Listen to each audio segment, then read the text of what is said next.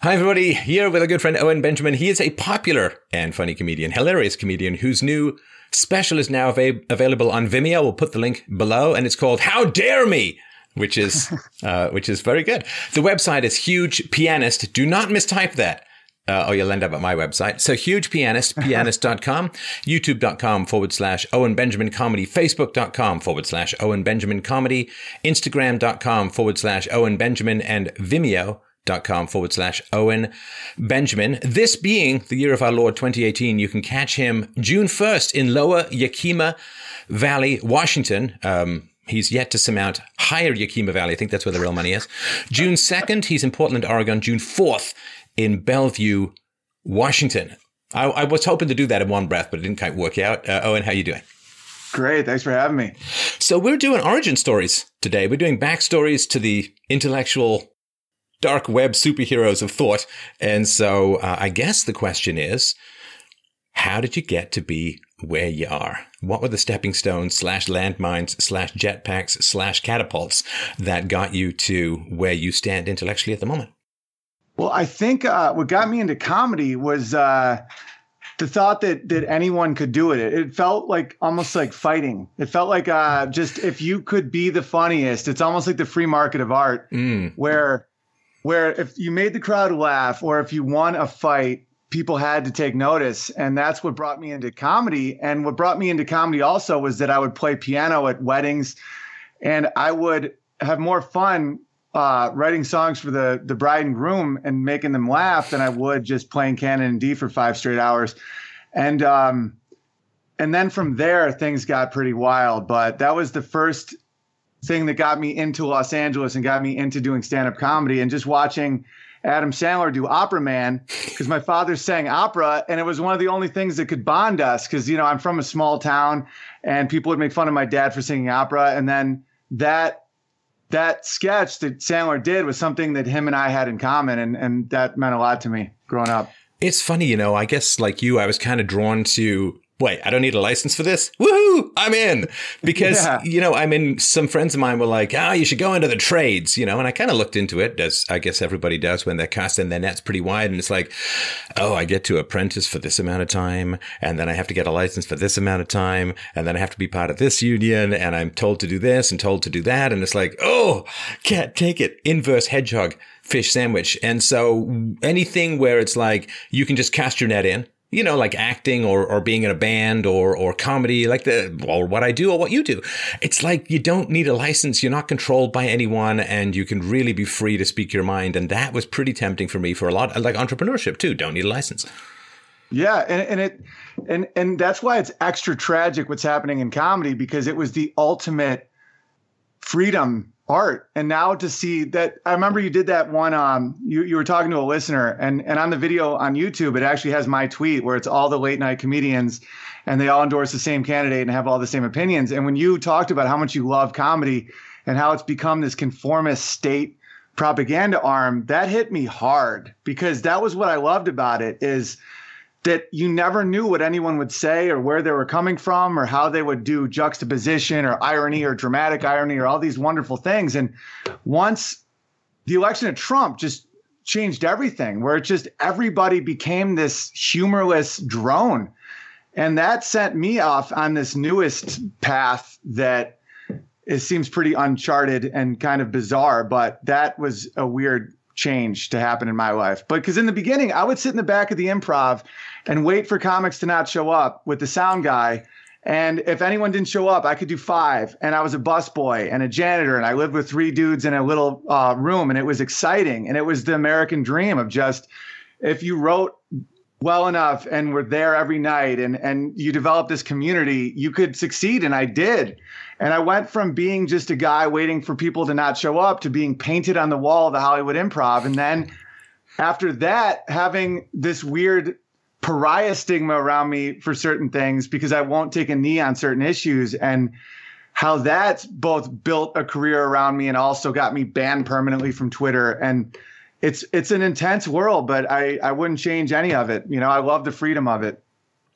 This is one of these times in in history and in life Owen where like sorry to say you got to pick sides. You know I kind of like being the bridge guy You know, I like being the guy who can help the two worlds interact with each other, but uh, two people kind of have to show up willing to talk. And, um, you know, without casting a whole lot of aspersions one side or the other, ain't ain't a lot of people meeting in the middle these days. And that's no. one of the great tragedies that people like myself, and I, I, suspect yourself, who want to bring people together are finding that, you know, rather than bringing people together, we're like the guy in the medieval town who was convicted of blasphemy and they got like four horses and a rope tied to each of his limbs and they're all just, you know, it's like, I can hold these horses together. No, actually, I'll just be a limb bouncing down the cobblestone.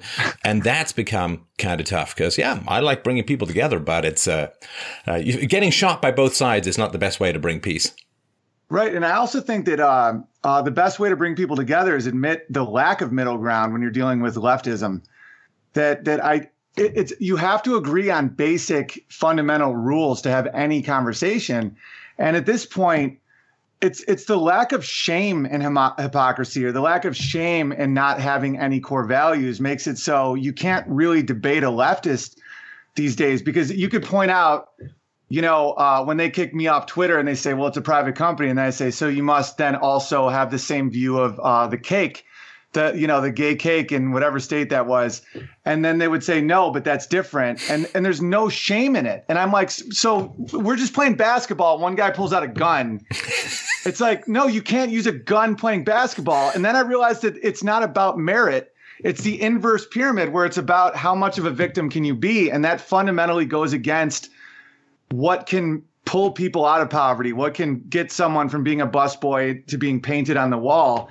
It can't possibly be who is the worst and the saddest.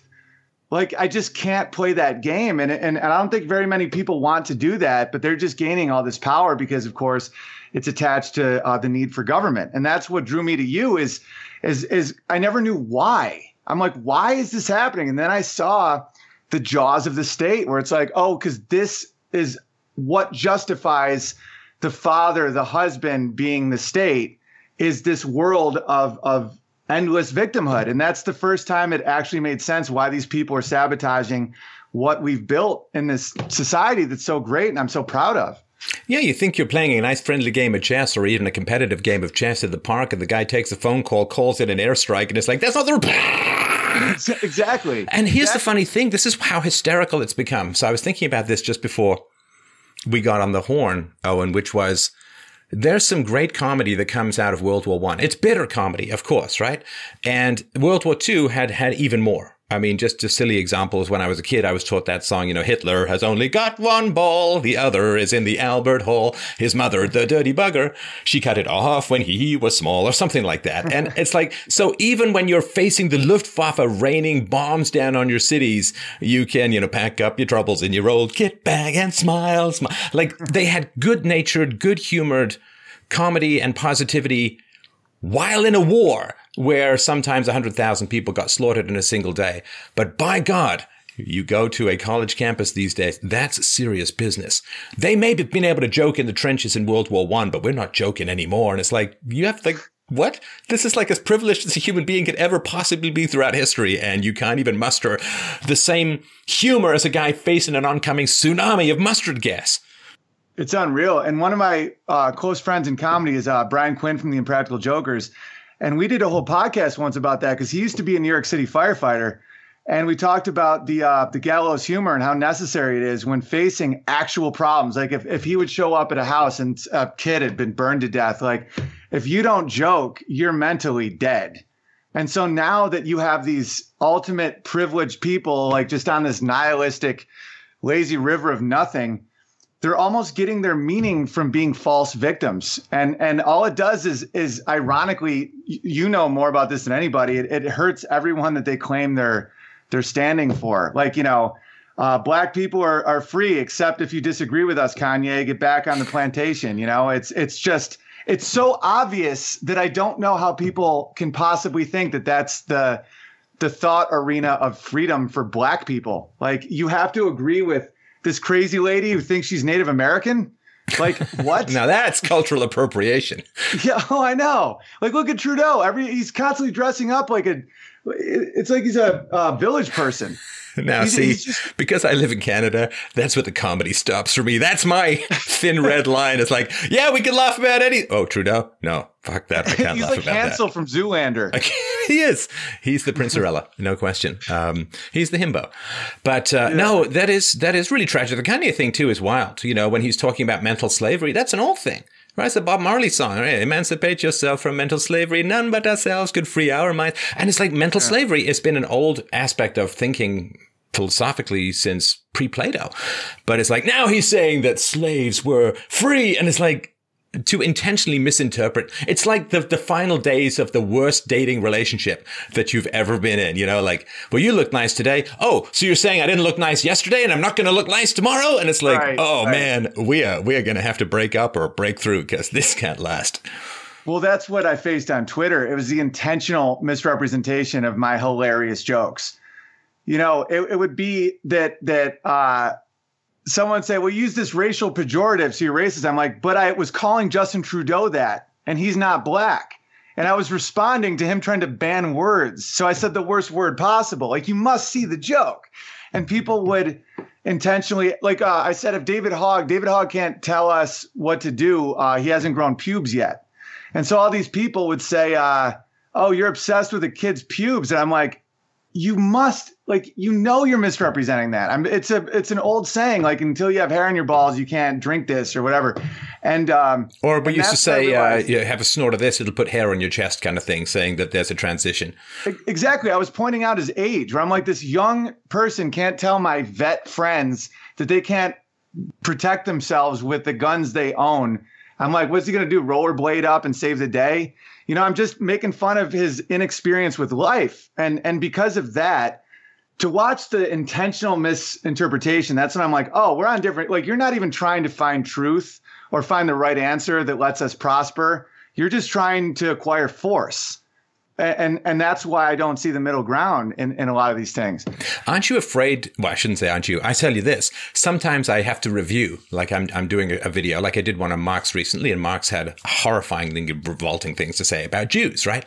And I'm like, should I just put it up on the screen? No, then there'll be a screenshot. Should I read it out? Well, people are going to snip it out and then say, this is what I said. I spend the rest of my life saying, no, I'm quoting Marx. And it's like, so I just do a different voice for it. I do a different voice for it so that if anyone clips it out, they know that it's not sort of me. But it's got to the point where you can't even quote bad people. You can't do satire. You can't, because people are just going to be like, well, you know, that's what you're saying. And, and then, and it spreads like wildfire. And then you're running after it, trying to pee it out. And it's like, I, I can't drink enough to, to generate enough liquid to put out this, this forest fire.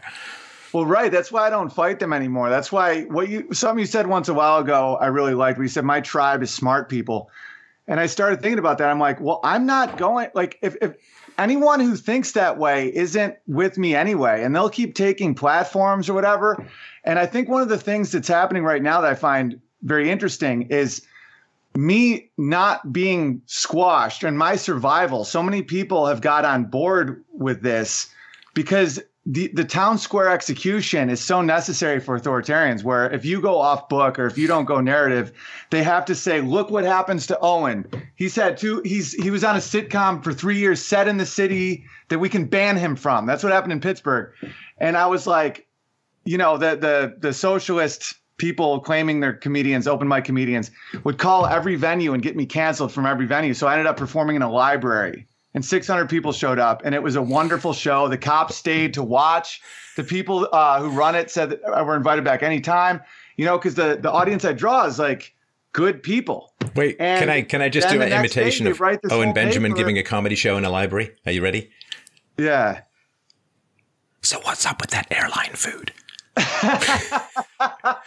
there and scene. Or, uh, can I get some cheeseburgers? It's like this is a library. It's like, oh, can I get some cheeseburgers?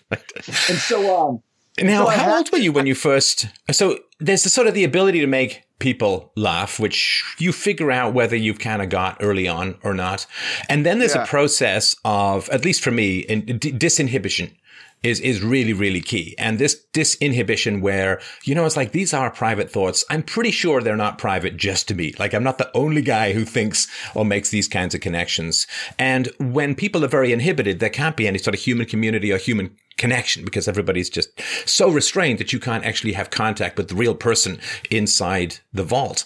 And so this, the process of disinhibition, I think helps a lot of people. It's risky, of course, because when you're disinhibited, you're going to say stuff that's going to annoy people or enrage them. But there is this where we meet in humanity is when we tell the truth. And you, everyone can lie and say, well, I never have any thoughts that anybody would ever dislike. And it's like, no, you're breathing. You're going to have thoughts that people dislike. And if you lie about that or pretend that that's not the case, you can't ever, you lose human connection. And there's this terrible nihilism that comes from the isolation that comes from the massive self censorship. And so I think people out there who are trying to disinhibit and just push the envelope really help us connect with each other, which is my roundabout way of circling back, apologizing for the segue and saying, so how old were you again when you got into comedy? oh yeah, yeah. It's uh, I think I've always naturally kind of been like that, and what you just said is so true. That w- one of my uh, mottos for life that I try to stick to is I might be wrong, but I'm not lying, which right. which allows me to to be like, oh, at one point I I did like believe in socialism because it was weaponized compassion and I hadn't done the math yet and uh, and that allows me to make mistakes as I act out my truth and people are very forgiving with that and they're drawn to it and it allows um, connections to be made. And and my first set ever was opening for Kevin Hart when I was 19. And that was um, after I had been a heckler at a Renaissance Festival for a summer. Talk about losing your inhibitions. Wait, what? I was head and what, what do you mean a heckler at a Renaissance Festival? What do you that? just run? What do you mean a heckler at a Renaissance festival? Just just point with everyone with a cell phone saying anachronism, anachronism. I mean, what, what does it mean to be a heckler at a Renaissance festival? That's totally Enlightenment. That's Middle Ages. This is Renaissance, baby. Get your shit straight. That's hilarious. Yeah, it was more Middle Age festival, but I didn't want to really. Uh, but I was like, so I, I, was playing the role of a prisoner in a stock, and I would um, heckle people, and they would pay money to throw tomatoes in my face. And oh, in that, so you just insult I, people on the fly. Yeah, and at first I tried to be really uh, clever and witty and stuff, and I realized that that didn't really dig.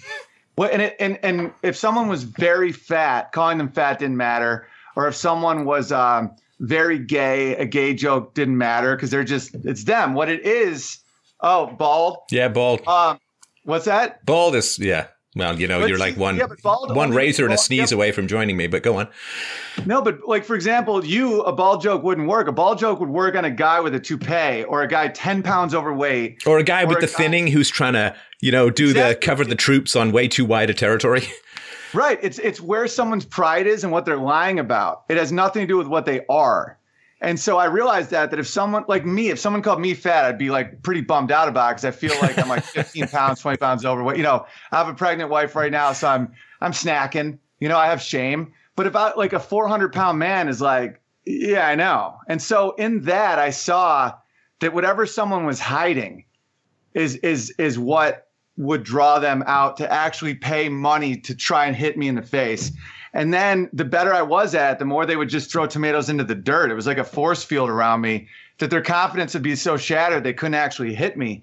And then I would let them slap me in the face for 20 bucks. And I made so much money that summer. Because well, it's funny the, because the, the overweight people too, particularly the guys. There are the guys who are little overweight and they just suck it in, right? And then there are the guys who have the tum tum and they have this weird thing. I don't know if you've ever noticed it, where they're like, they fold they fold their hands over their belly. Yeah. Like it's completely camouflaged now, and you think that they're completely lean. It's like, dude, it's not a hologram. You're not generating a force field. You're not screwing with my eyesight. You're just, the fact that you can rest your elbows and your arms on your belly tells me a lot more about what you're trying to hide. And then the guys who just overweight and they never do any of that stuff. They're just like moving around like Jabba the Hutt on a catapult and they don't even try to hide it. Cause, you know, what are you going to do? Suck in your gut when you're 500 pounds? It's like, whoa, that guy's 500, but he looks 480. That's much better. Yeah, there's a, there's a guy that just accepts their their their Im- impending death, where they're like, "Yeah, I'm a slob. I get it. I have a horrible childhood I never dealt with. So what? I'm not going to throw any tomatoes at you." But I mean, that's never. What am I going to do? A little comb over? Like people are like, "Wow, that's a comb over." Woo! Other dimension, Harry Steph has arrived, and it's like it's not. There's no reality to that. It's almost like a dare, you know. Like, can you actually just tell me that I'm bald or that I'm fat, or does my magic crossed arms and comb over change everything? It's almost like a dare. Can you tell me the yeah, truth? Let's find out. It is. and it's like uh, the sophistry of the arm cross. You know, where it's almost like you're trying to create an illusion that isn't there. And then women, if you heckled them, they never would throw. It was always always about over sexualizing them. And even like a grandmother, where I'd be like, "Oh, she's gonna break a hip." You know, I'm gonna break her hip. She's so beautiful. We'll take some of that Centrum silver. You know, like that, like some type, like a clever sexualization, because then they want attention from someone who's queer. I'm covered in tomatoes, like I'm a mess, so it's not real. And then the guy would be insulted, and then they'd all just be throwing. And then there was this gypsy that would collect the money named Boob, who ended up stealing. Yeah, I don't trust a guy named Boob. Well, I got to tell you, that's not breaking the gypsy stereotype quite a lot. They're kind of announcing that coming in. I'm a gypsy. Where's my watch, man? I just had it. Right. That's why it's called getting gypped. That's where that comes from. right. So, what got you out of socialism? Oh, when I realized that mathematically it led to starvation and genocide all the time, and that it was yeah. a way of using compassion against myself. Because the, the selling point was always do you care about poor people? You know, do you care about equality? And I'm always assuming of opportunity, not outcome, which is like the subtle thing that they never tell you. And then once you realize that the Nazis were socialists, it's just a different type of socialist. It's any collective over the group always will dehumanize uh, the individual. And then and then the, uh, Ayn Rand said that quote that the most persecuted group is the individual or some. I, I can't remember, but it was brilliant and it hit home. Oh, me, uh, yeah, I know what you mean. It's that the ultimate minority is the individual. Yeah. No, hers and, was the most persecuted. The most persecuted group in America is big business, which just makes people's minds. Uh, and she had the whole thing about the Sherman Antitrust Act. But yeah, the, the the most significant minority is the minority of one, the individual. Yeah, totally. And and this obsession with the underdog. And um, I remember a Malcolm Gladwell book. He he ta- or it might have been an interview, but he was talking about how he he doesn't root for the underdog because mathematically they don't deserve it as much. And I started and I thought that was so funny. I'm like, why do we always root for the underdog when this other person has spent their life becoming really good at something, you know? And and of course I still root for the underdog in sports movies and stuff and and I want to see someone do well, but you know, it's this fascination with um, trying to make people bad that try hard that I started realizing that that that you know that, that with free market it lifts everybody out of poverty. And when you see what happened in, in China and when you see how shows like you are so helpful too, when you talk about how um, the Dickens novels and stuff, you, you see these these children in factories and you think it's horrifying, but if they're not there, they're dead. Yeah. And you don't show the farm the farming kids just starving. And then what happened with Venezuela when you see Bernie Sanders endorse it and then it becomes hell? Yeah. You know, I just don't see how anyone can be that. And I think it's almost like weaponized femininity, just like masculinity can be weaponized. This is weaponized compassion. It's almost like uh, governments are now treating everyone like a two year old that needs to be away from light sockets. And, and that's just, it's just death for a civilization. And so I, I'm, I fight it as much as I can now. Yeah, I mean, I, I was the same way when I was younger. I, it sort of changed for me around 15 to 16, but yeah, I, I was pro socialist because it was like, well, that's how you take care of people. You know, that's how people get their health care. That's how people get their education, yeah. and that's how they don't starve. And it's hard to argue against that. And this is why the people who are pro socialist look at people like us and think that, you know, we're just like, you know, evil incarnate, like the smell of sulfur and, you know, electricity going back and forth between the horns that we're just sadists who like watching people suffer. Because for them, yeah. as it was for me when I was younger, that's how you take you don't want people to fall through the cracks. You don't want people to go hungry. You don't want people to die for lack of health care and so yeah a little income redistribution is going to smooth everything out. And sure you can still have like there's an argument from john rawls in a theory of justice where he says if you could design a society that you'd end up living in before you were born like before you knew anything about your IQ, your race, your gender, your family opportunities, the wealth of your environment. If you could design a society before you were born, you'd kind of roll the dice. It's like you'd know that there'd be some unknowns. So what you wouldn't want a pure egalitarian society because what if you were a genius? What if you were like Elon Musk or, or if what if you were just some business genius? Then you wouldn't want to be in this totally flat society because you wouldn't have any scope for your abilities. But what if you were born pretty dumb? And, or you were born deformed, or then you'd want a lot of sort of safety nets for that. So he sort of made the case for this mixed economy, like half redistribution, half uh, free market, because he'd say, well, you know, if you would design it before you were born. You'd want scope for your abilities, but you'd also want to be supported if you had deficiencies. And I mean, it's not a great argument. It's an interesting argument, but it seemed kind of like, okay, not full communism. That's kind of crazy, but it seemed like the mix. You know how they say thesis, antithesis, and synthesis. Not an argument, but this idea, well, extreme capitalism, well, that was no good because that was, you know, uh, sooty and, and smoggy and the satanic mills and the, the kids coughing up weekly in the mines and so on and all of the stuff that, um, was written about in The Road to Wigan Pier by George Orwell. You know, like these guys, they have to walk a mile underground before you even get to their job as coal miners. And, you know, they've no life uh, saving equipment. You know, one of the great ironies of the modern patriarchy is that the West invented labor saving devices for women before they invented life saving devices for men. And so there yeah. was this sense, well, you don't want full egalitarianism because, you know, that's just kind of crazy. But unrampant, untrammeled, unregulated capitalism is kind of crazy. So it kind of needs something in the middle. And that seemed to be the sweet spot of socialism. And it seemed kind of hard to argue against that because they've got this wonderful thing where if you have principles, you're automatically an extremist. If you're just kind of pragmatic and want things to go well for everyone mostly, then you're sensible. But if you have principles, you're an absolutist, you're an extremist. And then suddenly you're off the reservation.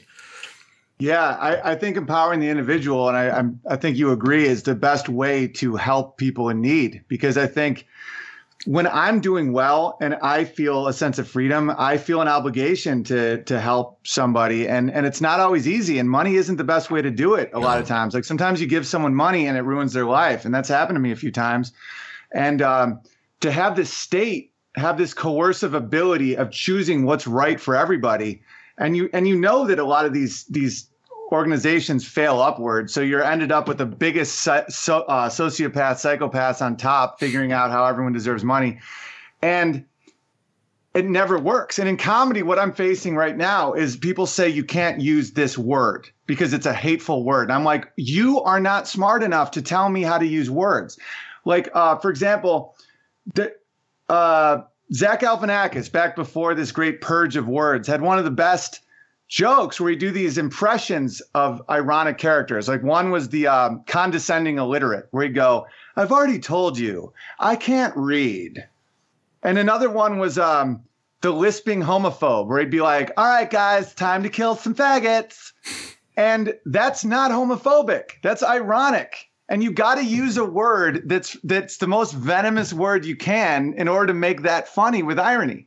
You know and and, and i don't think other people have the right to say you can't use all the words to make your irony to make your joke because then they're just not smart enough. It's kind of like saying we know better about who you want to support or what people you want to help in society that are not having a good run because we have a gun. And it's like no you don't like I've dedicated my life to writing jokes and knowing how to make ironies and not having hate in my jokes, but I need I need all the colors of the palette to do these things. Well, I blame J.K. Rowling, uh, and uh, I think a I lot of people overlook uh, what she did to the language. And I mean, that's kind of funny, but in a sense, you have kids growing up mad about Harry Potter.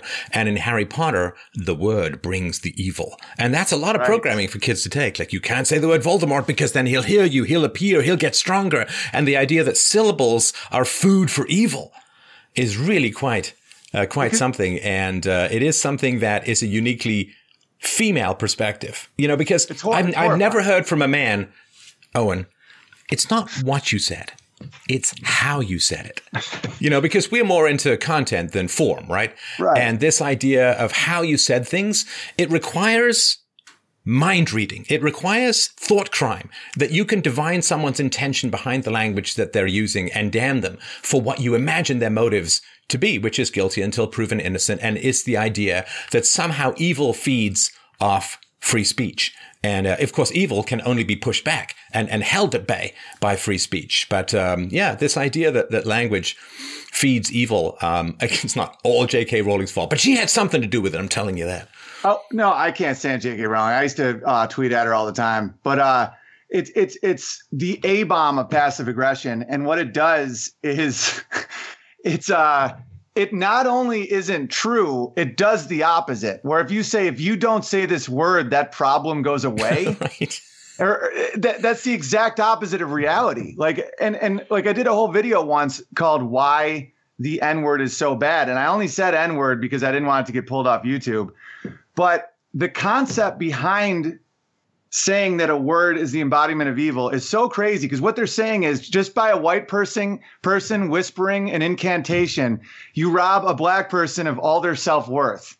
That's the ultimate in white supremacy. Like th- to say that oh, that we have this magic power as white right. people to like deplatform others from their own bodies.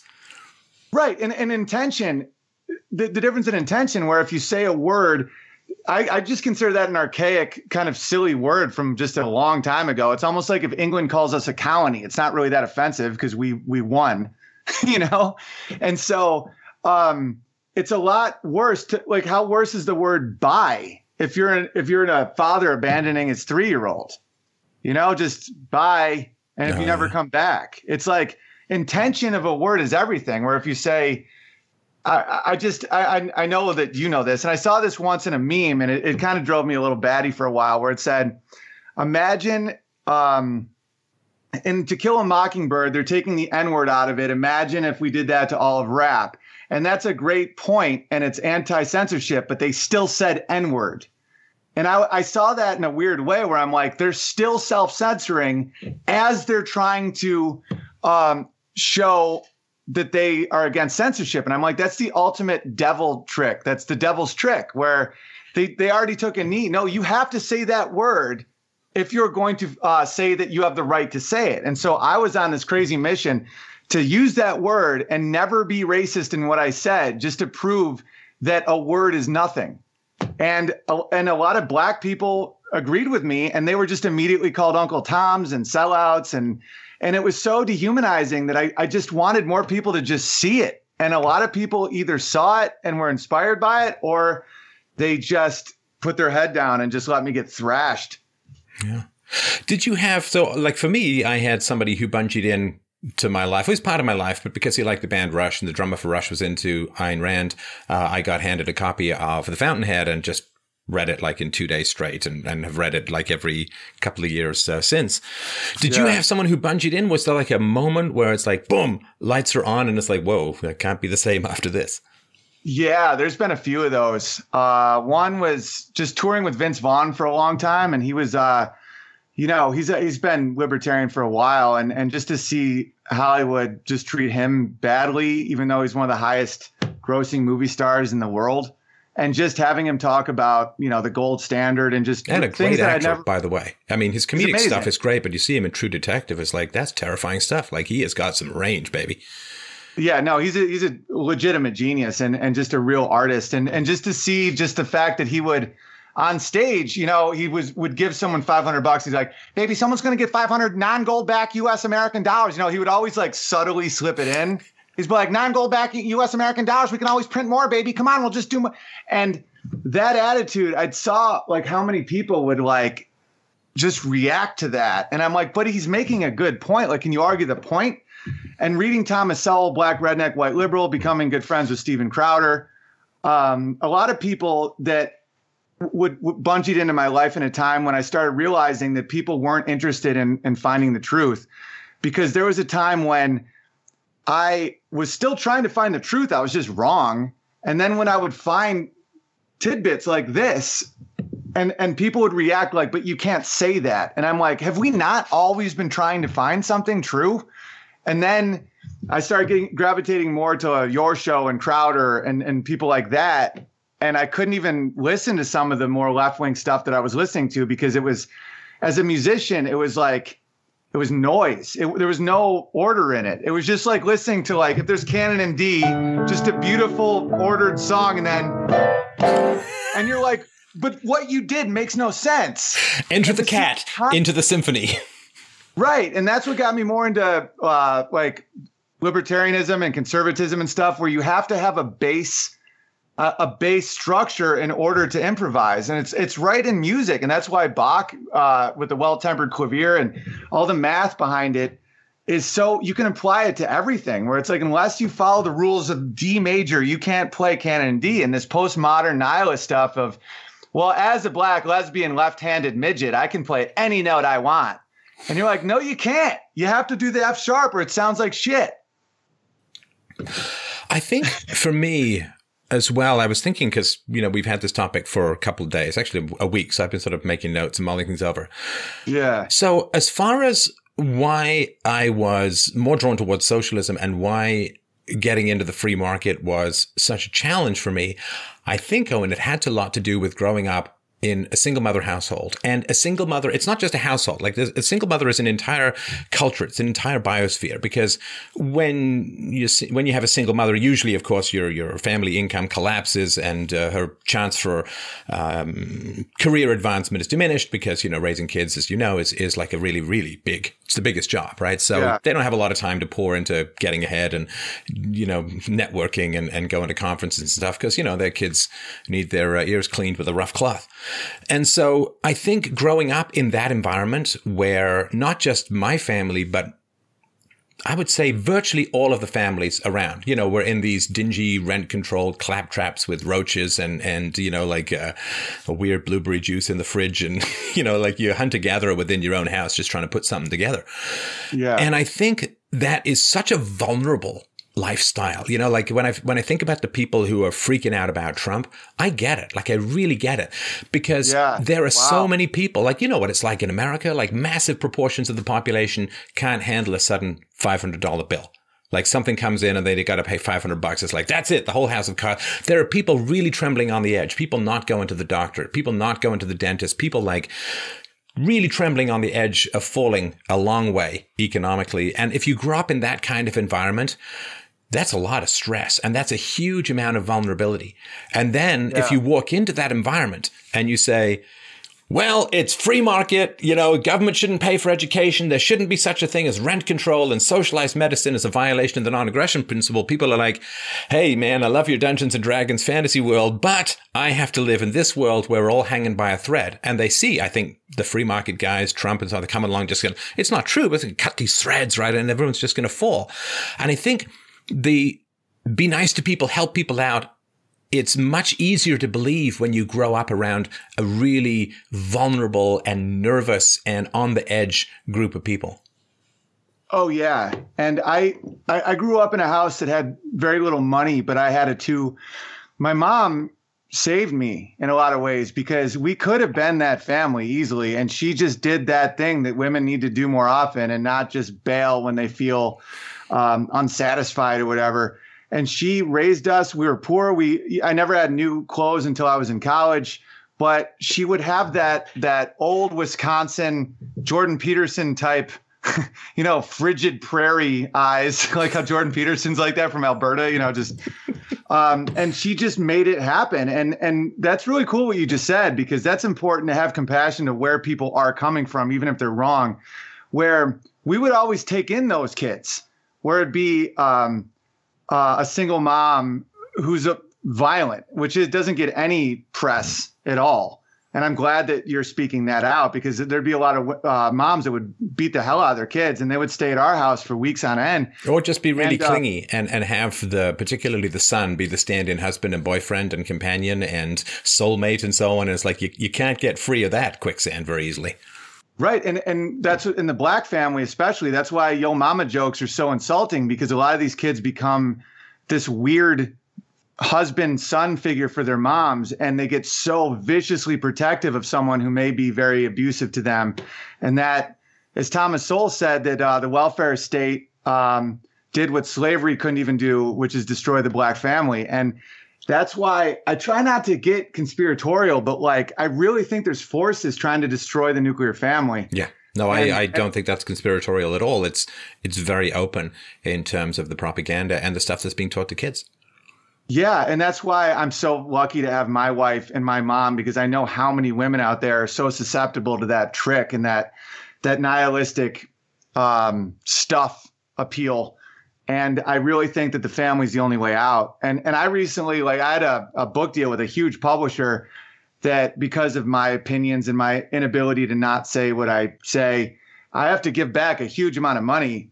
And my wife was proud of me, you know, and there's so many women that would have been like, what are we going to do? I can't get my stuff. And my wife's like, you're the man that I want our sons to be like. And, and I'm so lucky. And it's what you're talking about with um, choosing your partner is so important. And, and I just highly recommend men out there get a good woman, choose properly. Don't get some crazy lady and just settle down and, and make a family because that is one thing that the state just doesn't really hasn't figured out how to crack yet.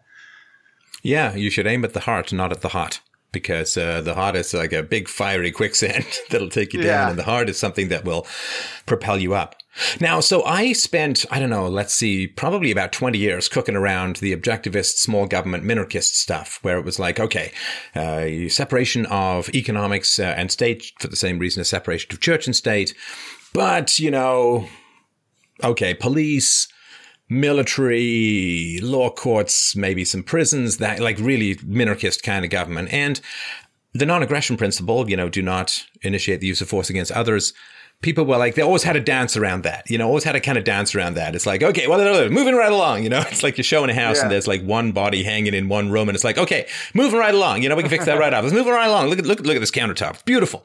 No bodies. Yeah. And so for me, that always kind of bothered me, but I thought it was the best you could get to.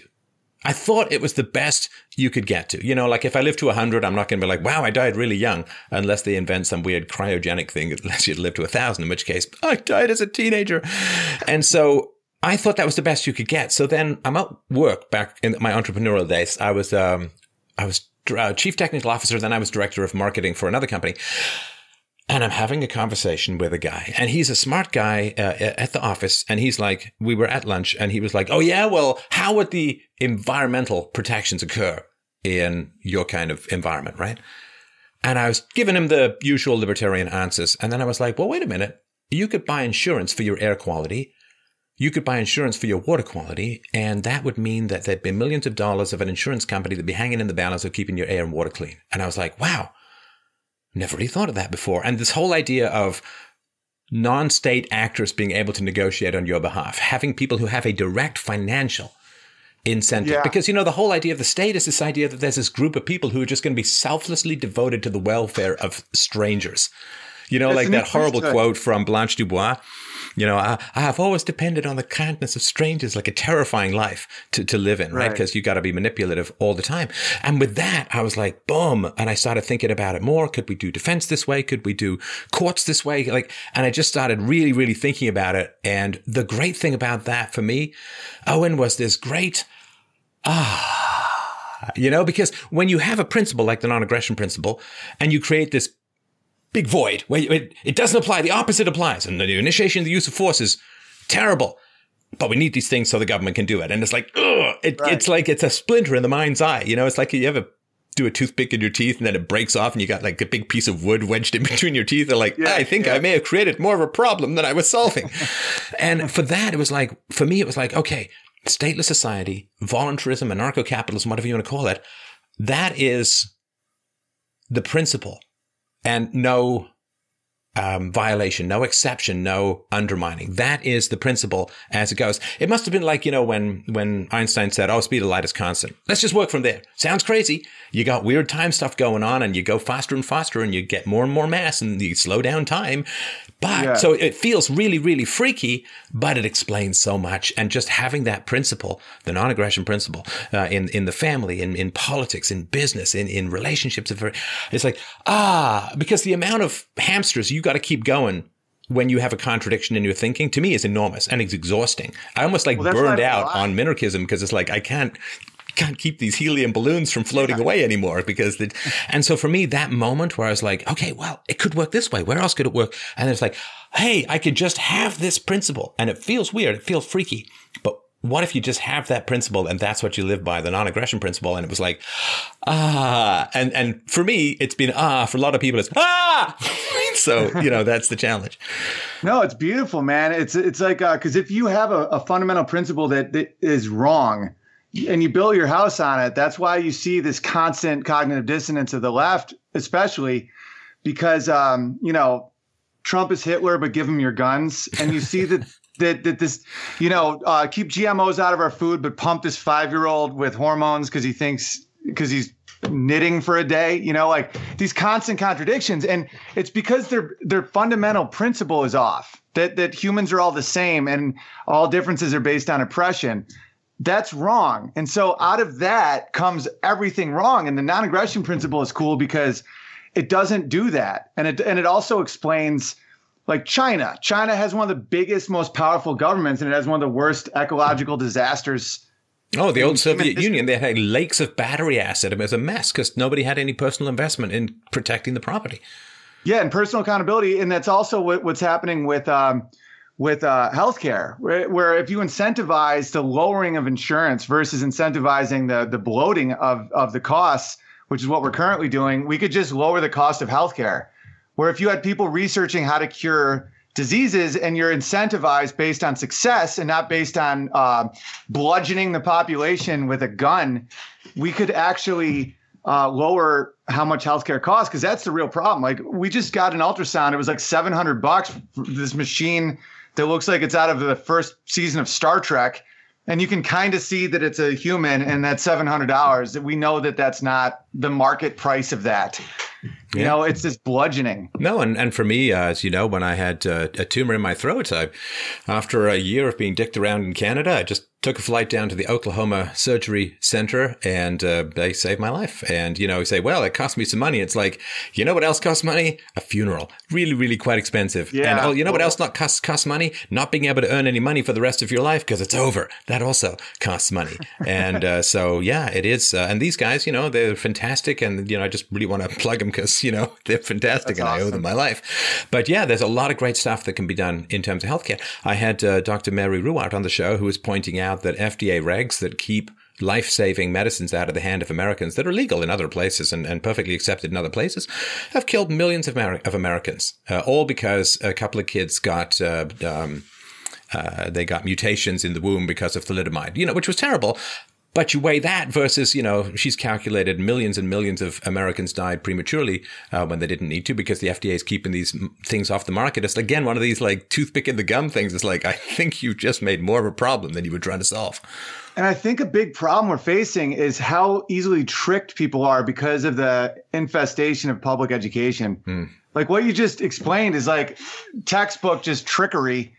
It's it's the same risk versus reward. People don't understand um, uh, statistics at all. You know, like if one person complains to a theater I'm performing at, they would rather shut me down than realize uh, that that's nothing. That's a gnat. That's nothing. And they could end up making more money in the long run because I really think a lot of people are are really dumb and they could be smart, but they just uh, have been taught nothing in school. They've been taught that everything bad comes from white Western America and that math doesn't matter. And it's just the easiest way to trick people. And that's what I'm worried about more than anything is are people capable of seeing the world for what it, it can be, mm. you know, or do they, are they so warped that they just are so trickable? I don't know. And it's, it, to me, this idea that the West is so terrible is so racist to everyone outside the West who's trying to get in.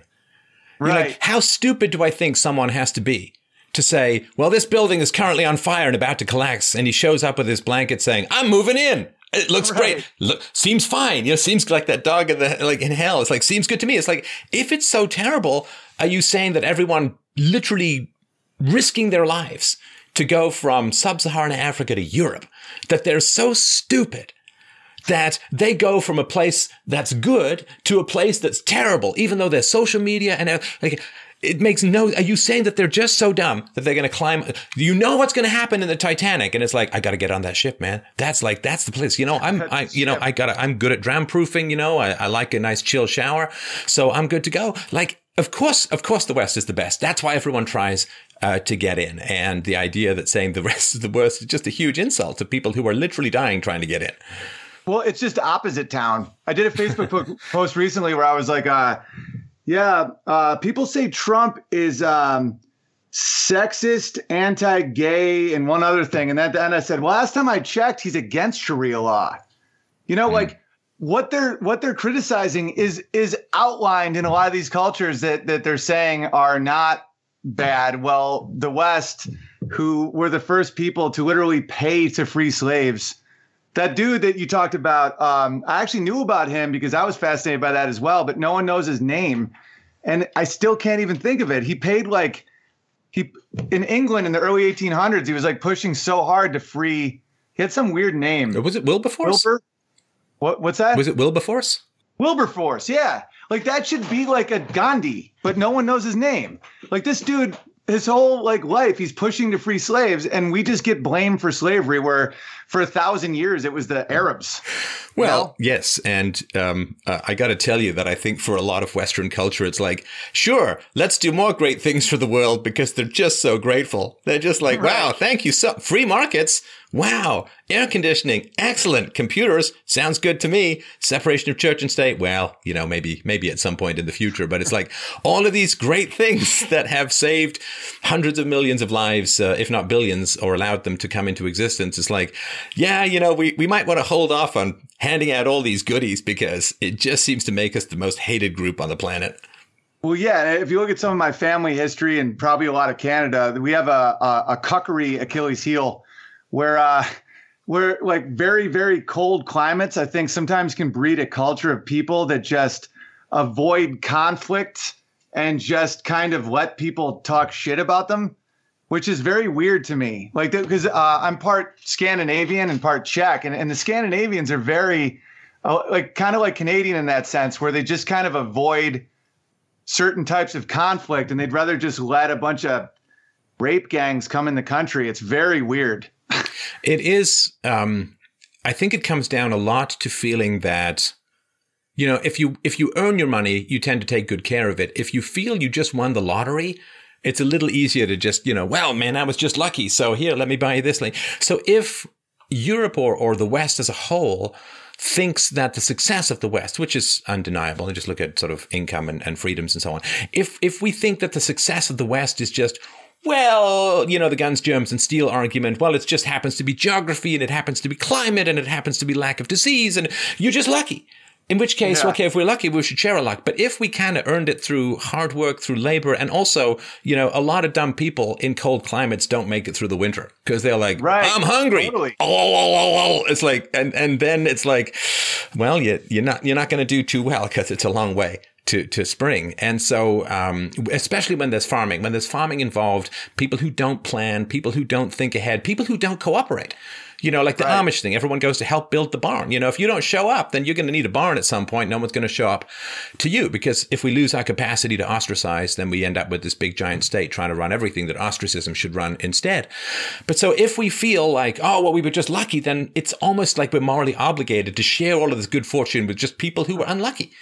And, you know, right. like you got, we're both standing in a field with umbrellas. You got hit by lightning. And I'm not like, well, sucks to be you. Off I go. Right. You know, like, and yeah. so if we think it's all luck, or if we think it's all exploitation, that makes it even worse, right? Like if the only reason Europe is rich or the West is rich is because, you know, we stole resources and slaves and so on from all these other countries, then it's like, well, we got to hand out all these goodies because, you know, they're unjustly earned you know, if, if, um, you know, you got, I don't know, 50,000 bucks and someone comes to you and proves to you that that money was stolen by your father from his father and was given to you, you'd be like, okay, well, you know, here you go, have it back kind of thing. And so this is one of the reasons why our history gets stripped from us is so that we feel this obligation to hand out everything to everyone, which is going to end up with nobody having anything. Yeah, it's really weird. And and I think I see that a lot with the like uh, rich kids that that are from families without a lot of connection and because th- they they really do feel like they they didn't earn it or deserve it and they don't have the infrastructure in their families to show the lineage of you know great great granddad who rode here on a on a boat and then pulled lead out of the ground to allow you to have what you have. Like don't feel guilty about it. You know like my grandfather was a lead miner and it allowed my parents to be educated which allows me to sing songs about my wiener you know? So I, I, have that i'm sure honor. he's happy to have made the sacrifice. If right, i can just yeah. hand the opportunity and leisure for endless dick jokes to my grandson that makes all of this worthwhile. Yes he's just pulling lead with seven fingers out of a wisconsin winter but oddly it does help me keep perspective where i think this isn't a gift. It's just a multi-generational gift. Like i didn't earn it but my family earned it and that allows me to not just want to give it away. And I'm also a, a quarter Ashkenazi Jew, but I didn't know about that until I was like 20. So my joke is, uh, uh, but I always knew I was up to something. That's my joke. But like, uh, and a lot of uh, Ashkenazi Jews uh, are very intelligent because the smartest guy would get the sex. Well, yeah, the rabbis have to know a couple of languages, and, and they had higher birth rates for the last 700 years. And you add a third of an IQ point per generation because of that positive eugenics. And next thing you know, you got your uh, standard deviation above, right? Yeah, and that always blows my mind that people won't admit that that is a uh, evolutionary force. Where it's like our thickness of eyebrows, our, our our noses are constructed based on the dryness and warmth of, of air, and everyone's fine with that. But nothing about intelligence. And I always found that so weird. And it's not even a race thing. It's just about an area where who gets to procreate. And I'm sure there's probably parts of Africa with like horrifying monsoons or deserts or something where the guy who planned got sex. But in general, like if you look at Norway and, Ash- and Ashkenazi Jews, like the smart dude, regardless of how big his spear was, was getting sex, and that allowed that gene to go forward. And that's all evolution is. It's blind. It's just how can your kids um, uh, stay alive long enough to have kids? That's all it is. It's blind. And and for people to to discredit that, I think does way more harm than good, because it's just it's obviously true. You know. Well, it is one of these great tragedies of history that the suppression of the Jews was just another big, giant asshole government program. Well, we're not Right. going to allow the Jews to own land, and we're not going to let them do this. And so they end up, uh, you know, as doctors, accountants, and bankers and so on because they're not allowed to own uh, land, and, and they feel that they always, and rightly so, that, you know, next purge could be tomorrow, so we got to keep Right. mobile, we got to keep things moving. And so you want to keep your assets mobile, and land is not very mobile. Of course, you could dig it up with a shovel and take it in a bag. And so this whole idea that we're going to, oh, we're going to, we're going to make sure that those Jews are kept out of power and so on. And basically you're creating conditions so harsh that Jews get smarter and smarter and smarter at the same time as you have the Catholic Church in particular saying, well, we don't really want to have a whole lot of our property devolved to the children of priests. So I'll tell you what, let's take the smartest people and have them not have kids at all. We'll put them in monasteries. We'll make them celibate. And that way they won't have any kids at all. So at the one time, you've got evolutionary pressures to making Jews smarter and smarter and smarter. At the same time, you've got evolutionary pressures that are keeping smart people from reproducing in the Christian world. And that all came to a head, of course, in the Black Death and the things revolved. And then after you get Martin Luther, right, nailing up his theses to the church door in Wittgenstein saying, okay, maybe, maybe some smart people can have kids once in a while. Does that seem like a positive thing for us at all? Boom. Next thing you know, you've got smart people having kids. You've got uh, the Renaissance, the Enlightenment, the Age of Reason. You've got the explosion of the Industrial Revolution. You, it's like, wow. That seemed like a rather costly decision. We're going to hold on to our land and destroy the future. Right. It's it, it's so uh, it's so telling of today. You know, like I, I always thought that the 95 Theses was almost like the most powerful blog post in history. and it- I got some it's so- blog posts I'd like to nail some people in. yeah, yeah, but it's also like uh, one thing that I think people what what kind of uh, drew me away from Christianity falsely was uh, the corruption of institutions, where the Catholic Church. It, it, like every problem I had with it wasn't the the the true like uh wasn't the word. It was the way it was interpreted and how they were trying to intentionally keep people ignorant. Where they you know I would go to church as a kid and it would be in Latin. And I remember thinking like they're intentionally trying to not start a debate. And I was joking with uh, Crowder about that where I'm like you know we'd be talking about theological stuff and I wouldn't know half the verses he's talking about. And I was joking about how I'm like, but I put a dollar in the basket, so I'm going to heaven, right? And how the Catholic Church was almost like the socialism. It was almost like the big government of religion. But then, you know, I'm friends with Tom Woods, who's made me respect what, how the Catholic Church kind of kept a lot of the greatness of uh, Rome and Christianity and stuff alive in some really rough times. So I'm not just gonna, you know, say the Catholic Church is bad, but the institutional aspect of it, the big government aspect of it, the how do we keep our land in gold, uh, and how do we contradict so many of Jesus's teachings, like, and no one seems to care, it led to so much stress and problems. Well, I mean, to to be fair, uh, Jesus himself warned against institutions and the corruption of human beings. Of course, So yeah. I mean, this is not not something that was. That's not to me. The essence of Christianity is to recognize that human beings. I mean, I'm not so big on the original sin thing, but human beings have a natural tendency to want something for nothing. Now, in that, the Christians, or Jesus himself, and the Darwinists uh, are completely aligned because evolution is to about just getting more for less, right? Getting more for less, right? I can get, you know, if I evolve these really fast legs as a cheetah, I can get uh, more uh, more meat per, per calorie of, of running. So people wanting more for right. less, that's right there in evolution. Uh, all organisms want to make maximum use of, of resources and calories. And it's the same thing that, you know, the desire for the unearned, one of the most foundational roots of, of evil doing. So to me, that's where there's this great continuity. And this is what's so frustrating to me about atheists. Kind of, and I've been one of them, right? Throw the baby out with the bathwater back in the day, which is like, yeah. ah, I've got logical problems with this, so out with all of it. And it's like, you know, there's right. a lot of really good stuff because religion evolved as well, and religion evolved for particular. Um, efficiencies that really need to be examined. And you, you know, you can't just toss out everything without at least providing the replacement. And that's my big thing. You know, that's my big analogy. I'm just working, uh, just finishing up a new book at the moment. The big analogy is, you know, you got this terrible storm and the church is the only place where people can be out of the hail and the branches and the lightning and the ty- cyclone and so on. You get these atheists coming along and saying, you know, this church, it's badly constructed. It's like ripping the roof off. And people are like, hey, man, like we got cows flying in half frozen from the storm and they're like hitting our kids. And they're like, no, no, but the, we can, this is not a well made structure. It's like, where else are we right. supposed to go? Go out into the rain. We're going to fix all of this. And then they get bored and wander off. And people are like, well, that was great. Now we got no church and the storm is even worse. Yeah, it's like you can only think about gluten when you have an excess of calories. you know, like no no starving man is ever like, is there gluten in this bagel? And I think that right now our our society is stripping back into people. There was times when I was very very agnostic, and I think it was because society was so obviously on board a moral direction that I could almost just just think that way. And now, in the face of real nihilism, in the face of a real like destruction of of morality, and I I I I've fallen back more to my Christian roots mm. and just but but away from my Catholic roots.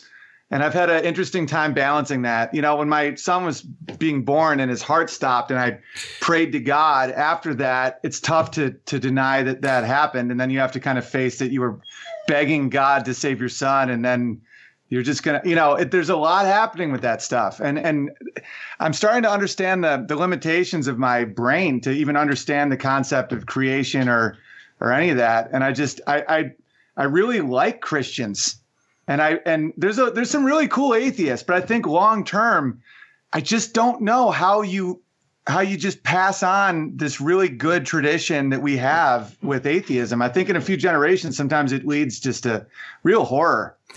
Well, uh, you know, the, the, the arrogance of atheists is a big challenge because there's no question that there are logical problems with the concept of God and of religion. From a purely logical right. standpoint, it's easy to chip away at that. And again, I, I say this full confession, I've done, done it in the past and all that. But what, what happens is then you get the atheist who's measuring his strength against the weakest aspect of another position. And if you just take the strongest part of your position and measure it against the weakest part of another position, it's easy to get a false a false sense of uh, security and, and superiority. Yeah. Like, you know, if you compare your piano playing to my piano playing, well, you're going to sound fantastic because, you know, I'm still working my way through 101, right? But, um, you know, there are other things I'd be better at. So if you just compare your strength to other people's weaknesses, you do get a kind of arrogance. And for sure, when it comes to like raw logical analysis, you got to give the edge to the atheists. But when it comes to, I don't know, basic morality and the survival of a civilization and, and the capacity for people to restrain their own desire to get something for nothing. And when it comes to uh, thou shalt not steal, because atheists tend very much towards the left and to big government and the use of force rather than the use of shame and ostracism and guilt and right. self-restraint, that is a peaceful way of getting people to limit their own behavior. If you compare the strength of Christian self-regulation with the weakness of, of atheists running towards the state for coercive solutions that just make everything worse in the long run that's a whole different equation. And uh, that's where my humility as as a thinker sort of grew over the last couple of years. Yeah, and also we are talking about you know the the bungee cord, uh, and one, one was Tolstoy's Confession, where when he would uh, talk about his reconnection with Christianity, how how many things hadn't changed, where none of the big questions are answerable by science, like uh, why, are, how are we here, why, um, how did we even become multi-celled organisms, and and uh, Russia in that time reminded me a lot of Hollywood right now about people just being uh, paid by the uh, number of pages and just uh, the vanity and the sloth, and and how he was this wealthy, famous man and he couldn't be around a rope because he was scared he was going to hang himself you know and and reading that book and then really thinking about a lot of this stuff Um, because some of the criticisms that, that atheists do are accurate, and you can have both. Where it's like what you've talked about in the past with, um, you know, uh, an ability for people who have lost vitality to keep their tribe strong. I can't remember how you phrased it, but it was something really cool. I think that that and God can simultaneously exist because of the perversion of it by people to get more gold and and sexual resources and stuff has happened so many times in history that I think you can have both simultaneously. That the corruption of man um, isn't really what the, the the discussion of what God is. And my mom didn't like original sin to the point where she called it my baptism was my entrance into Christian community because she didn't want because she was like this baby is beautiful. And I just see uh, original sin as the the uh, like the Jungian uh, shadow self, and I, I can come to terms with that. Just kind of like how admiration and envy or greed and ambition are almost the same thing, just depending on if it's the shadow or if it's the the goodness.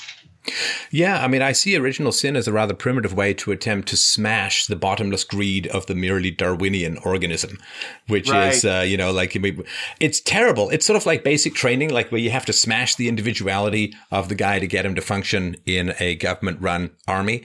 And so it is to me like um, the, the angry, dominant will, the Nietzschean will, the will to power, the will to dominance, the will to, to gain resources uh, is, is something that if untrammeled within society leads you directly to Kennedy's slash yeah. Clinton's slash yeah. hell itself.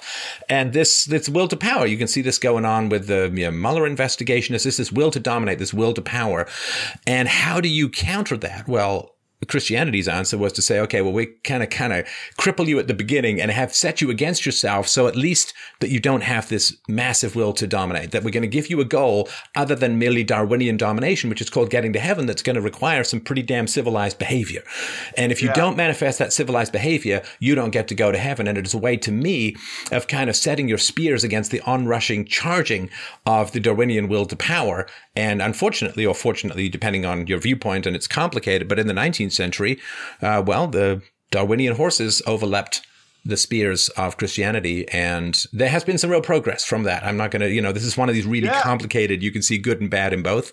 But the will to power uh, we can see this with the totalitarians of the 20th century, with the wars, with the growth of, of fiat currency, which is a will to power uh, mechanism, one of the greatest. Uh, and so there has been a lot of breakthroughs, but there's also been breakdowns of, you know, I mean, you know, Jim Crow and, and segregation all had to go. Limitations on the rights of women had to go. Uh, more respect for minorities had to come about. So there was you know, like all of these things, you can focus on one side or the other, be really happy or really angry, but it is such a witch's brew of plus and minus. I think the analysis helps so people can start to talk about it more intelligently. But uh, yeah. yeah, that that that's the way sort of I frame original sin. It's like, well, otherwise we're just you know we'll lie, cheat, and steal to get ahead because that uh, advances our genetics. Yeah, and and uh, like like look at Ted Kennedy and a lot of these people. The thing about will to power is it it works, but the th- yes, but the thing about it, it when, there's a state, it all seems to work with a government. Privately, you take a lot more hits. Well, yeah, and also it works if you measure it based on um, uh, success based on um, uh, acquisition of resources and power. What it doesn't do is lead to any type of uh, life worth living. And and you can see that with the Stalins of the world, where his you know his own son is electrocuted on a fence in Siberia. You know, half these people are like stabbed by an ice pick in Argentina. It's like oh, uh, Lenin like, went insane uh, ranting about electricity in his uh, last uh, days. Uh, not uh, not a happy guy. But the problem is, I think that's the whole aspect of the devil, right? And the devil, right, so to speak, says, "Here, have all this great stuff," and you're like, "Woohoo! Great stuff, cool stuff, free stuff. Look at this! I got a selfie that's going to make everyone's eyeballs bleed with envy." And um, then, of course, when the costs accrue, well, you've already lost your soul, and it's too late to turn back. And I've experienced that tremendously in, in entertainment. I mean, there was times when I was making so much money that it was like weird. And it didn't like you know there was times when i was making 30 40,000 a week and it wasn't leading anywhere good. And it was because i and then now i'll get oh yeah no wait wait wait. Because the audience's heads just exploded right? Because that is one of the great beliefs is that you right. know if you're famous, talented, rich, beautiful, uh, you know that, that you can't get better than that, and that is a belief held by people who've not held those particular things and and found out where they lead. it's really tough to explain to people. And I saw once you talking to somebody about Bitcoin about how, you know, there's a momentary excitement and then you're still the same guy, you know, how you bought a bunch of Bitcoin when they were like a quarter and now they're, you know, and I was so on board that because I'm like, so many people don't get that where you get this, this almost like uh, dopamine versus oxytocin, I guess, where it's like you get this, this weird thing of like, oh, I have, I have money, but if you don't feel you earned it or if you got it from some weird way, it truly doesn't lead anywhere good. And now, with a more honest career and with a more like uh, a healthy life and, a, and more love in my life, like when I get super chats or any contributions, or when I set up a, a show myself in a library and I profit from it, it it feels so much better and it's more earned and it's it, it makes me just better as a person. And it's one of those things it's almost like trying to convince someone that that one night stands with beautiful people isn't great. Like people get so mad when you say stuff like that. They're like, "Oh, don't don't cash fun. that lottery ticket. You'll end up feeling exploited by everyone around you." But but statistically proven. Yeah. Like if you were like a lot of a lot of winners, a lot of times they're dead within five years. And, oh, there's uh, a guy. I think he was in Toronto. Won the lottery. He had a terrible coke habit, and he ended up in jail. And he's like, "Jail is way better than winning the lottery because at least it's tough to get coke in here. I'm gonna live." So, so true. It, it, it magnifies what you are, and if you don't put in the work about uh, of who you are, it'll just magnify monsters. That's why you can still be a good guy and rich. It's just you have to. It, it there's a responsibility attached to it where you have to do work on yourself and your values, or else you're just you just have an Uzi with no scope. You're just all over the place. And well, then everybody wants something from you that is suspect. And so the isolation that comes from an extremity of positive or perceived positive virtues of any kind. Uh, this is uh, this is a big a big there's there's a movie oh gosh what's it called Anthony Hopkins and Alec Baldwin did this movie about bear hunting or bear chasing or something like that yeah and uh, the Edge I think it was called or something like that and Anthony Hopkins is this rich guy and he's up there uh, at some lodge and he's just sitting there having a cigar or something and some guy comes and sits down with him and starts chatting to him and they're having a pleasant conversation and I think it's the owner of the lodge or whatever, right? And then the owner of the lodge says, Hey, listen, by the way, and I really want to expand this lodge. And he brings out these maps and he brings out these, these, uh, blueprints and the architectural plans. And he's like, for the low, low price of, you know, kind of thing, like you can invest in this and make you a fortune. Yeah. And Anthony Hopkins, his face just falls. And it's like, here, I thought we were just having a pleasant chat. Exactly. And, and that's another thing that happens is, um, it's like when, when I go in these, in these places where I got that public shaming for the standing up against trans children, like you see how many people uh, were just hanging around for the power. And and I must and there must be a toll. You know, like looking back, how many of these like famous or rich or beautiful people were around me just because I was a moth close to the light, you know? And then once they go away, I, I almost felt a relief where I was like, man, even though they were praising me and and giving me money and telling me how great I am, there was always this feeling of like, anxiety or something was wrong. And I think toxic people, when they have bad intentions, you can just feel it. And I think that's one reason why the Sandlers of the world and the Vaughns of the world have liked me over the years because even when I didn't have anything, I was never really trying to get anything from them. Mm. They were just people I really looked up to. And um, I, I don't see any other real way of living anymore because it's like, it's so toxic to think like, what can this person get for me? Because then in the end of the day you're just left with this invisible non-existent toxic bullshit called force. You know and what does it what does it get you? Nothing. And or prestige or prestige which allows it. you to lord it over people which means that you're not connected to them which brings swarms of people towards you who want something from you, so you can't connect with them. So you either, you know, superior to people, which means you can't connect with them, or people are trying to exploit you, which means you, they can't connect with you. And this is where, you know, the, the, the fame plus prominence plus, you know, equals isolation.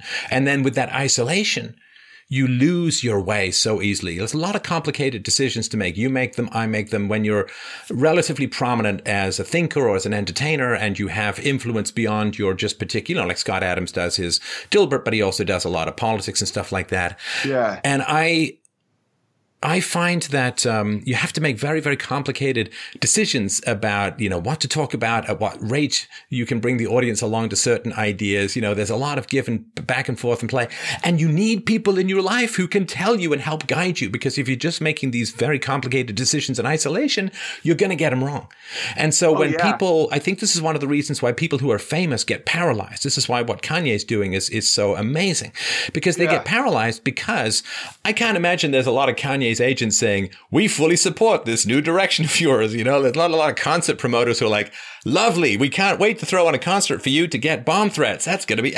So the fact that he's got a framework around him of people who care about him to the point where he's having these conversations, at least I hope he is. And so if you're prominent and you're intellectual and you want to do good things in the world with your with your brain. That's a very technical way of putting it. Double plus brain food for excellent planet. But uh, if you you you desperately need connection, you need people who love you, who care about you. You can talk about things. You can figure out the path.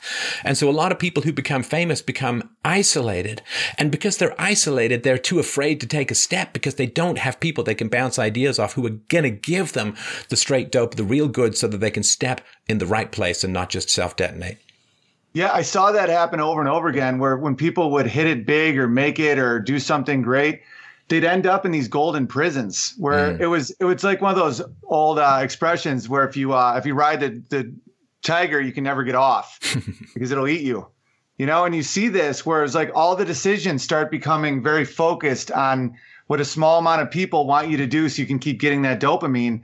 Because what happens is you get unearned love and unearned hate and they mm. both just make you go like this. You know, this fight, flight, but freeze. The third one happens in war a lot more than people think. And I have a lot of uh, vets that tell me about that. That there's fight, there's flight, but the by far the most common is just freezing. And a lot of these people uh, just freeze. And you see that in academia. I saw that with with my dad in certain ways. Great guy, but I would see, I would see that the tenure that you'd think would give this freedom of thought, but the day in and day out of being around the same people would make you almost freeze in the face of a uh, of, of a time when you have to speak up about something. And it's weird how the very uh, protections and weapons we think we're getting for good can be used right against us. And in Hollywood, it is that times a million, especially when you're given all this sex, but no family and no structure. You can't feel it. It's almost like um, Tennessee Williams talked about how he'd eat gravy and it would taste like sand. It was like you'd lose the ability of uh, feeling anything. And that's when you get this hedonic treadmill that leads to just such, you know, the Ted Kennedy bloated, red faced alienation from society and, and life itself. And he's telling Clarence Thomas that he couldn't make a joke when he let a woman die. You know, like that detachment from reality means he can't feel joy or love or good or anything. So he wins for force, but he loses everything. You know, it's that deal with the devil in the desert with Jesus. You know, it's just take it and you'll you you think you want it, but when you take it, you're done. It's sand. Yeah, no, this this gold turning to sand, I think, is a very very common phenomenon. You see, you see celebrities. I mean, the rare few who can sustain it usually do so in a sense by eviscerating any individuation outside of their art.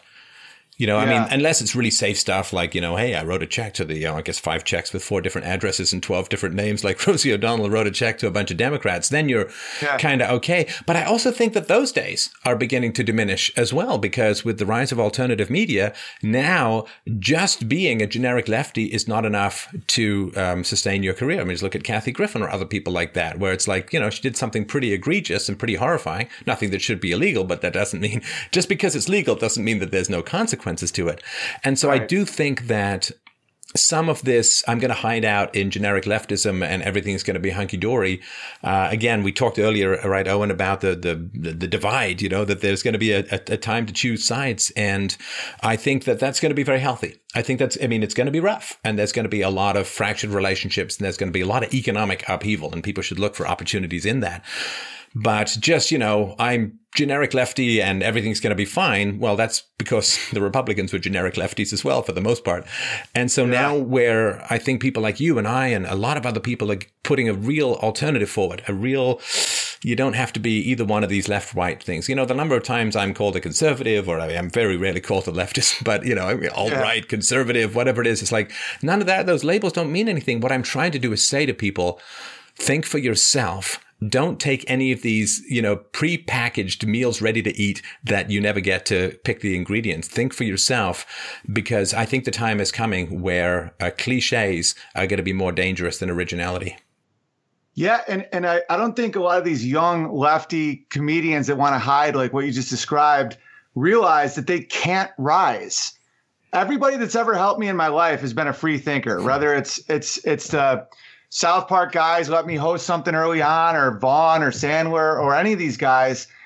I won't pigeonhole them into any categories, but they're the type that says, "You're fastest. I want you captain." And those type of people are the ones that will help you. The lefties at this point are if you're talented, I'll ruin you. And so and yeah. so that's how they think. Like it literally the tallest nail gets hammered down is a Soviet phrase for a reason. And um, you know, Stalin would take his best generals and execute them because he felt threatened by them.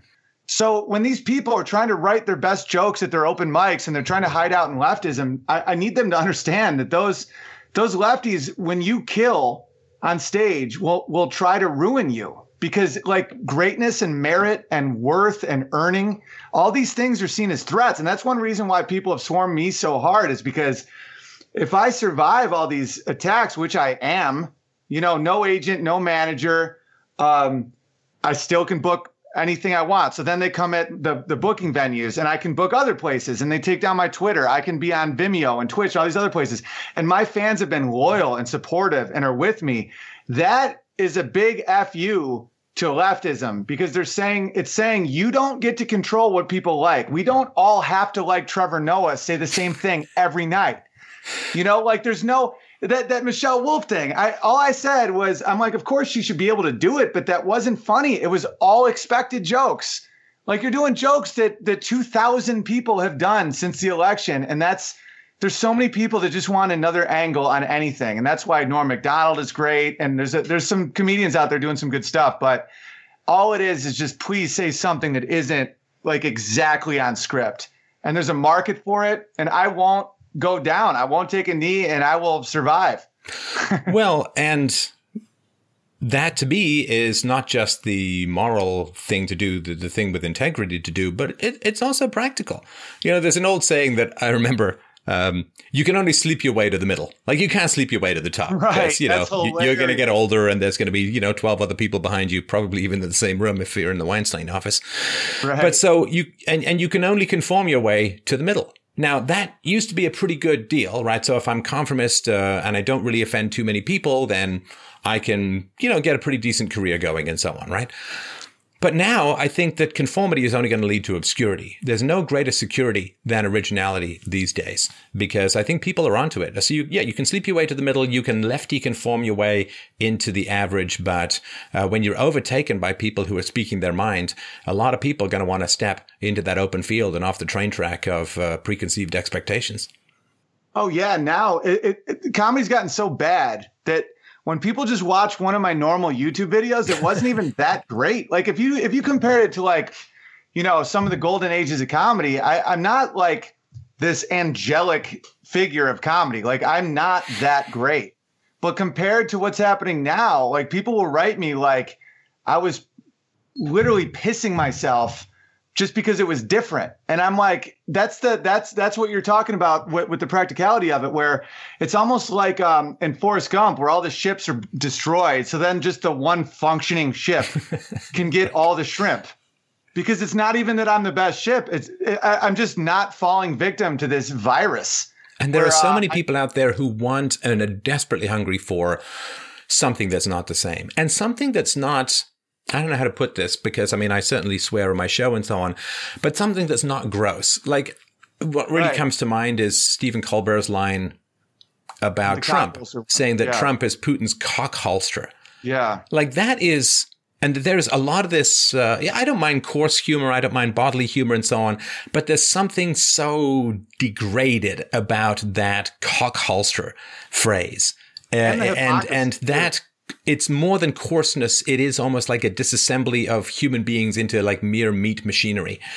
And that diminishment uh, that comes from a very, very deep rage, and that's why I don't. I can see the rage beyond the joke, uh, and and the fact that the left, which claims to be you know so against homophobia, always reaches for gay slurs when they're offend yeah. uh, when they're upset and and offended, and and all of the people who say, well, you you know you can't collectivize judge about blacks. When when the a black is a conservative say, well, he's not a real black. It's like, well, wait, so you're saying we we should collectivize about blacks because the blacks who don't think that way aren't real blacks? Like, pick a side, people, and eventually you just have to give up because it's an abusive relationship. So you the only you're way to so win right is not to play. Yeah, and you're so right about the cock holster thing because I'm I'm so trained to be like I get so like uh, weirded out when people are like, "Oh, that's homophobic," because that pretty much in my mind just means it's funny. But that was homophobic, and the way you described that is perfect. It's like it it it degraded the human body, and if I was gay and I heard that, I'd be I'd be like, "What?"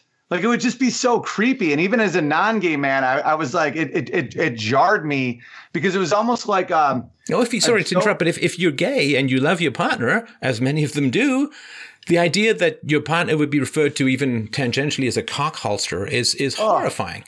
Yeah, it, it really was just weird. And not only did it go uh, contradict all their like Rainbow Coalition horseshit. It was like it, it was almost like um, a joke meets the movie Hostel, where it's like the human body parts are just nothing, and it it degraded any act of love or any act of connection or any act of.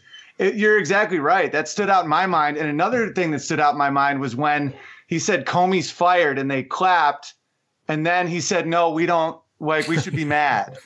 And that moment, talk about a moment about uh, my development. That's when I was like, "Oh, comedy is." is really in a weird spot because yeah, that guy's the bad guy. Get audience. him. Oh wait, sorry, wrong guy. Uh, let him go. Get that. I mean, yeah, the rent a mob is really chilling because oh, it's it's crazy. It's just crazy, and just the degrading nature of it. it, it it's how like if you're a um a libertarian or a freedom loving homosexual, you're treated like dirt by these people, and yeah. um.